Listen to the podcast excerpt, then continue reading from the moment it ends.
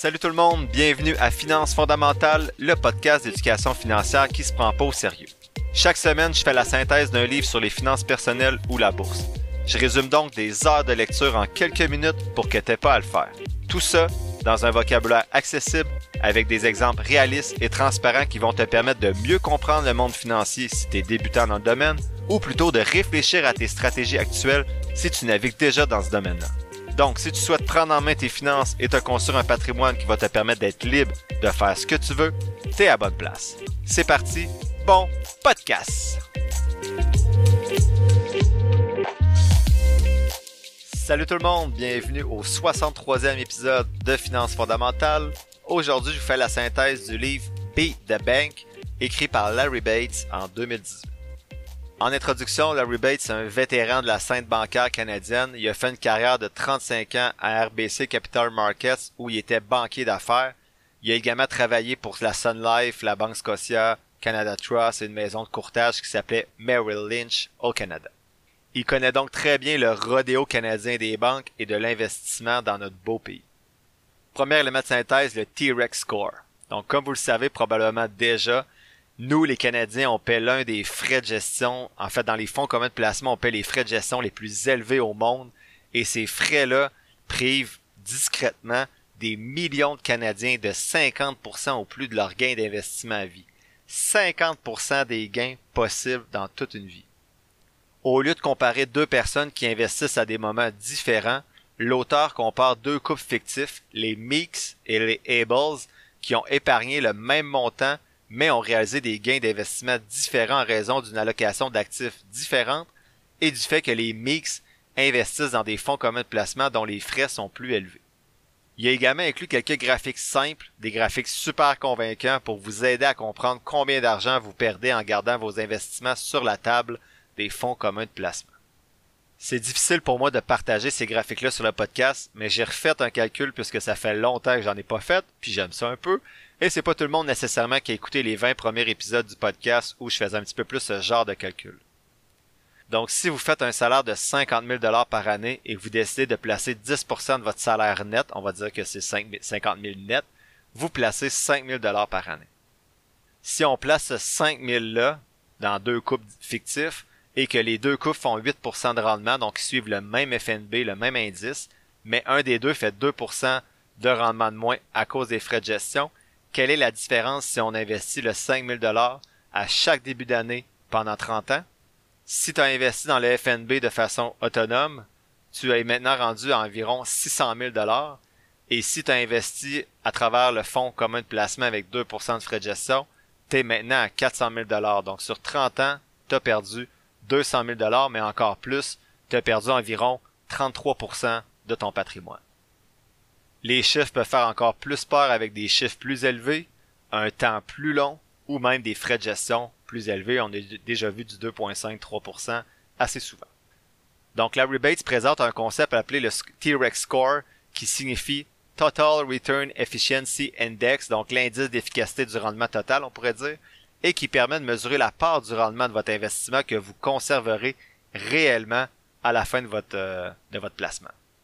Sur son site web, il propose une calculatrice gratuite que vous pouvez utiliser pour calculer le T-Rex score de votre fonds commun de placement ou de votre FNB. Quand tu rentres les chiffres dans sa calculatrice, donc marquer son nom puis la calculatrice, il exagère pas, on voit vraiment que les 50% sont très réels dans la plupart des fonds communs dans lesquels je suis certain certains d'entre vous sont investis. Ou l'étaient du moins quand vous avez commencé le podcast. L'auteur lui-même fait un exemple un peu comme Jeune Femme avec 100 000 dollars, avec un rendement annuel de 7%, avec des frais de gestion de 2%. Sur 25 ans, au lieu d'avoir 440 000 environ, vous allez avoir 240 000. Donc, vous perdez à peu près 200 000 dollars sur 25 ans à cause de frais de gestion de 2%. Donc, ça nous ramène à peu près au même chiffre que dans l'exemple précédent. Deuxième élément de synthèse, la formule de la richesse. Donc, dans le chapitre intitulé The Wealth Formula, Larry Bates parle des trois facteurs de richesse, soit les montants investis, le temps investi et les rendements. Mais il présente aussi trois wealth killers, donc des, tueurs de richesse, soit les frais de gestion ou autres frais administratifs, l'impôt qui est incontournable et l'inflation qui est incontournable. Donc dans les wealth killers, sur lesquels vous avez de l'impact, le seul que vous pouvez empêcher, c'est les frais de gestion.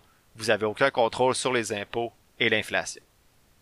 Il y a une citation assez drôle, là, je vous l'ai dit euh, dans ma traduction libre. L'auteur dit Mes investissements ont placé trois enfants à l'université. Malheureusement, c'était les trois enfants de mon conseiller financier. Donc je trouvais ça assez drôle. L'auteur dit que les rendements composés illustrent bien, comme on l'a souvent vu dans le podcast, la notion de temps. Les rendements sont tout simplement magiques, on a parlé souvent, et chaque fois que moi j'effectue des calculs sur ma calculatrice de, rendement composé préférée, mes yeux s'écarquillent, ça n'a aucun bon sens comment ces frais-là ont un impact. La combinaison parfaite du montant investi, du temps et du rendement vont créer des chiffres incroyables à long terme, et ça, ça va vous amener à vouloir investir dès que possible. Donc, n'oubliez pas qu'à court terme, le marché boursier est volatile, mais ça constitue une source de richesse à long terme. Donc, je vous invite à aller sur une calculatrice de rendement composé, écrivez ça sur Google, et rentrez vos chiffres avec des rendements de 7%. Vous allez capoter et commencer à investir. Je fais une petite pause pour vous parler de Christine Pelletier, qui est conseillère en sécurité financière et représentante en épargne collective chez GFM Groupe Financier je me rends compte avec tous mes accompagnements qu'il y a certaines personnes qui peuvent être intimidées par l'investissement autonome ou qui ont tout simplement pas la même passion que moi pour gérer leur placement. Si vous vous reconnaissez là-dedans, ben Christine pourrait être la personne pour vous accompagner. Avant de vous la référer, vous pouvez être sûr que j'ai fait tous les devoirs que je vous dis de faire avec les personnes qui vous accompagnent pour vos finances et je lui ai posé toutes les questions qu'on a vues jusqu'à maintenant sur le podcast. Christine est en plus une fidèle auditrice du podcast et c'est une vraie passionnée de finances. Elle utilise une approche personnalisée et ajuste son accompagnement selon vos besoins. Et plus beau dans tout ça, ben, c'est qu'elle offre des FNB indiciels comme je vous suggère de le faire depuis le début du podcast. Elle peut aussi vous accompagner pour vos besoins d'assurance vie, d'invalidité et de maladies graves. Vous trouverez toutes les informations nécessaires pour la contacter dans la description de l'épisode. Merci à Christine Pelletier et GFM Gros Financier d'aller au-delà de la finance et de soutenir le podcast. À noter que les fonds communs de placement sont offerts par Investia Services Financiers Inc. On revient maintenant à l'épisode en cours. Troisième élément de synthèse, facile d'investir seul. Dans les chapitres qui suivent de, de Beat the Bank, Larry Bates parle de New Bay Street et de la façon dont maintenant c'est plus facile d'investir seul dans les, différents comptes, dans les différentes plateformes de courtage qui existent. L'auteur dit que c'est maintenant possible de prendre le temps d'apprendre les bases de l'investissement et de devenir un investisseur autonome pour ensuite adopter une des stratégies d'investissement qui coûte moins cher à votre portefeuille. Propose deux stratégies l'auteur, soit d'utiliser des FNB ou plutôt de se composer un portefeuille avec des titres individuels qui seraient composés de grandes sociétés qui se démarquent. Donc on l'a vu avec euh, certains de mes épisodes que je suggère davantage le fonds négocié en bourse indiciel parce que lorsqu'on va vers des titres individuels, ça prend du temps et ça ne veut pas dire que vous allez battre la moyenne du marché. L'auteur dit que vous pouvez également opter pour un robot conseiller, donc qui lui va investir dans des fonds négociés en bourse indicielle la plupart du temps. Donc dans ces robots conseillers-là, ben, c'est des portefeuilles qui sont automatiquement gérés. Vous n'avez rien d'autre à faire que de verser de l'argent à intervalles réguliers dans votre compte de courtage. Habituellement, lorsqu'on compare les frais de gestion des robots conseillers par rapport à des professionnels, vous pouvez généralement réduire vos frais de 50 à 70% ou plus, mais vous profitez pas des conseils d'un être humain, si ça, ça peut vous aider. L'auteur propose une autre piste après le FNB, les actions individuelles ou le robot conseiller. Il dit que vous pouvez faire affaire avec un conseiller qui serait rémunéré à l'heure. Il dit que les gens ont tendance à chialer de payer 300 pièces pour une heure avec un professionnel qui va vous aider à faire votre plan, mais ça les dérange pas ou ils se rendent pas compte qu'ils payent 10 000 pièces par année lorsqu'ils payent des frais de gestion de 2-3% avec leur portefeuille en fin de carrière. En plus, il dit qu'il paye ce 10 000 là par année dans l'espoir de recevoir un appel téléphonique une fois par année, ou plus s'ils sont chanceux, pour avoir une mise à jour de leur portefeuille et se faire demander comment vont leurs enfants. Je suis d'accord avec lui que c'est rendu facile d'investir seul. Pas, facile dans le sens de facile, mais, mais que c'est pas compliqué de le faire. Reste ensuite à avoir un plan d'investissement clair et logique et de gérer ses émotions pour respecter ce plan-là mais faire l'action en soi d'acheter des actions, justement, ça prend peut-être 30 secondes.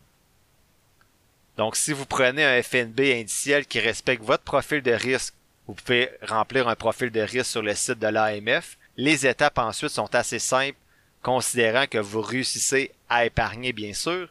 Donc vous devez ouvrir un compte de courtage ou un robot conseiller, déterminer dans quel FNB vous voulez investir selon la répartition souhaitée, soit 100% actions, 80-20, 60-40, virer de l'argent dans votre compte de courtage, et surtout dans le compte fiscal le plus avantageux pour vous, soit CELI, ainsi de suite. Et si vous avez un robot conseiller, ben, il va faire le reste. Il a fait le même travail avec vous de toute façon en vous questionnant avant pour voir c'était quoi votre profil et tout ça. Sinon, si vous investissez vous-même, une fois que l'argent est dans le compte, il ben, faut acheter à un moment précis. Donc, est-ce que c'est une fois par mois, une fois par semaine? Vous achetez le nombre d'actions du FNB souhaité selon l'argent que vous avez dans le compte. Donc, si vous, pouvez acheter 10 actions à 30 dollars, si tu as 300 dollars dans ton compte, c'est assez, euh, c'est assez simple à comprendre, je pense. Après ça, c'est fini. T'as pas besoin de connaître le jargon, t'as pas besoin d'analyser des compagnies, juste comprendre que le marché boursier est volatile et que vous investissez à long terme. Ok, c'est pas si facile à faire, mais le côté technique, comment investir, ça c'est facile à faire. Ensuite, si tu as besoin de soutien, mais je suis d'accord que ça vaut la peine de payer un professionnel à l'heure pour construire le plan et le revoir peut-être aux 5 ans, mettons. Ensuite, faites confiance aux statistiques qui disent que historiquement, le marché boursier monte environ de 7-8%, 9% par année et arrêtez de regarder vos comptes. Regardez-les juste une fois par année, mais sachez que si ça descend, c'est normal. Après ça, si vous êtes à l'aise, vous pourrez commencer à investir avec des FNB plus précis, revoir votre répartition soit géographique ou action-obligation, mais commencez, agissez et commencez avec la base soit FNB indiciel ou robot conseiller avec, si vous en ressentez le besoin, le soutien d'un professionnel payé à l'heure. Quatrième élément de synthèse, les 10 commandements de l'investissement. Donc l'auteur précise dans son livre 10 commandements de l'investissement pour que cet investissement-là soit simple et efficace. Premier commandement, apprendre les bases de l'investissement. Donc pour moi ici, c'est comprendre le fonctionnement du marché et les rendements moyens à long terme, comprendre les FNB indiciels et comprendre les comptes fiscaux. Donc si tu comprends la volatilité, le rendement moyen du marché boursier, les FNB et les comptes fiscaux, comment fonctionnent CELI, REER et tout ça, pour moi, tout le reste des bases, c'est du luxe. Donc, si tu comprends ces éléments-là, pour moi, tu es capable au moins d'investir avec un robot conseiller dans le bon compte, euh, soit CELI ou REER. Deuxième commandement, comprendre les facteurs de création et de destruction de richesses présentés précédemment, qu'on a vu ensemble plus tôt dans cet épisode-ci. Troisième commandement, connaître votre score T-Rex et la part de votre portefeuille qui va être perdue en raison des frais de gestion. Ouch! Soyez prêt à faire le saut, comme plusieurs personnes qui m'écrivent. Quatrième commandement, comprendre le fonctionnement de Bay Street, donc les commissions, les commissions, les commissions, les frais de gestion, comprendre tout ça. Cinquième commandement, être un propriétaire d'entreprise à long terme, ou ici, peut-être davantage un propriétaire de FNB à long terme. Si on parle de simple et efficace, pour moi, c'est beaucoup, plus simple être dans un FNB à long terme que d'acheter des entreprises individuelles et de les garder longtemps. Sixième commandement, connaître sa tolérance au risque, donc son profil de risque théorique versus ce qui arriverait pour vrai. Donc c'est facile compléter un questionnaire en ligne qui dit que tu devrais avoir 80-20, mais essaie de mettre des vrais chiffres. Si je perds, exemple, si mon portefeuille de 50 000, je perds 15 000 cette année, comment je me sens? Ça parle plus que 15% ou 20%. Dixième, euh, pas dixième, mais septième commandement, élaborer un plan d'investissement et c'est là que moi je dis que ça peut être intéressant d'avoir un professionnel à l'heure pour faire ce plan-là, parce que ce plan-là, après, peut vous servir de 35 à 60 ans jusqu'à votre retraite, tant que vous êtes constant dans ce que vous faites. Huitième commandement, le dollar cost averaging, donc de, déposer, d'investir un montant fixe à date fixe. Neuvième commandement, ignorer le marché boursier. Et dixième commandement, profiter de la vie. Il y a plusieurs de ces commandements-là qui répètent des éléments que j'ai ajoutés, en fait, dans, cet épisode-ci, mais je trouvais ça bien d'avoir ces dix commandements-là clairement un après l'autre. Enfin, cinquième élément de l'épisode d'aujourd'hui, capital, dividende et intérêt. Je le place ici parce qu'il s'agit d'un des éléments traités dans le livre, mais on en a déjà parlé dans deux, trois épisodes jusqu'à maintenant. C'est juste un rappel encore une fois que le gain en capital est à favoriser, ensuite le gain en dividende et enfin le gain en revenu d'intérêt parce que celui-ci est plus imposé. Illustration du gain en capital. Tu achètes 15 000 d'actions en VQT. Dans 10 ans, ces 15 000 euh, actions, ces 15 000 d'actions-là valent 30 000 Tu fait 15 000 de gain en capital. Tu es imposé seulement sur la moitié de ces gains-là. Donc, tu serais imposé sur 7 500 et non sur ton 15 000 de gain. Le dividende, mais vous vous rappelez, c'est le partage des profits avec les actionnaires. C'est moins imposé que le revenu en capital. Et les intérêts, c'est par exemple ton compte épargne ou un CPG, un certificat de placement garanti, ça va être imposé, tous les gains que tu vas faire avec ça vont être imposés à ton taux d'imposition complet. Donc si tu fais 5 dollars de rendement sur un CPG de 150 dollars, ben tu vas être imposé à, sur ton 5 dollars de rendement à ton taux d'imposition actuel, exemple 35, 37, 38% En passant, tout ce qui est intérêt et dividendes, vont pas être imposés dans ton CELI, par exemple, dans tes comptes fiscalement avantageux, sauf si ton CELI est en US. Là, tu vas être imposé sur les dividendes euh, que tu vas recevoir ou les revenus d'intérêt. Même chose dans, dans le régime épargne études enregistré s'il est américain. Il y a juste le REER e que tu paieras pas d'impôt sur euh, le dividende ou les revenus d'intérêt euh, par rapport à ça. Faut pas vérifier avec ça si vous êtes dans FNB passif indiciel. Euh, américain, par exemple, dans votre CELI, c'est mieux payer 15% de 1,5% de dividendes que de payer 2,5% de frais de gestion sur tous vos placements. Je vous fais la comparaison des revenus de placement net après impôt pour 1000 dollars d'investissement. Donc, j'ai pris ça sur le blog de Retraite 101 qui est super intéressant. Allez voir ça. Dans son exemple, avec 1000 dollars gagnés de différentes façons, donc un 1000 dollars investi, lui, son taux d'imposition, on va dire qu'il est à 37% il présentait combien d'argent qui vous reste en poche après. Donc, si tu fais un gain de 1000 dollars en gain en capital, il va te rester 814 dollars dans tes poches si tu es imposé à 37% Si c'est un dividende, un gain de 1000 dollars en dividende, il va te rester 695 dollars dans tes poches après imposition. Et un gain en, en intérêt, il va te rester 629. Donc, 814 en capital, 695 en dividende, 629 en intérêt. Je vais pas dans le détail, c'est tout sur son blog si vous le voulez, mais je voulais juste vous montrer finalement pourquoi, en fait, qu'il y en a un qui est plus avantageux que l'autre. Je répète que je reçois beaucoup de questions sur ça et sur les dividendes américains aussi, là, donc allez lire son blog, ça va être, ça va être très clair pour vous. En conclusion, j'ai apprécié que l'auteur euh, Larry Bates euh, ait bien écrit ce livre-là. C'est une lecture super facile, comme si on lui parlait en personne. Si vous vous êtes déjà demandé pourquoi les fonds de commun placement de, votre banque font rien, font presque pas de rendement, ben, il va vous donner la réponse détaillée à cette question-là et vous fournir aussi un guide étape par étape pour y remédier en investissant de façon autonome. Il n'y a pas beaucoup de livres dans le domaine des finances personnelles au Canada qui traitent de l'investissement et qui expliquent comment investir et pourquoi vous devriez le faire pour éviter les frais de gestion notamment. J'ai apprécié sa transparence et son honnêteté. Il présente notamment en annexe un tableau euh, avec les rendements potentiels et les frais de gestion de certains des fonds communs de placement les plus populaires au Canada. Donc ça, c'est super intéressant. Pour moi, il s'agit sans aucun doute d'un livre qui pourrait vous aider à prendre confiance dans l'investissement autonome. Je suppose que si vous m'écoutez, vous êtes déjà intéressé à le devenir ou vous l'êtes déjà. Mais si c'est pas le cas, passez à l'action après avoir fait vos devoirs, bien sûr, en lien avec les 10 commandements qu'on a vus aujourd'hui.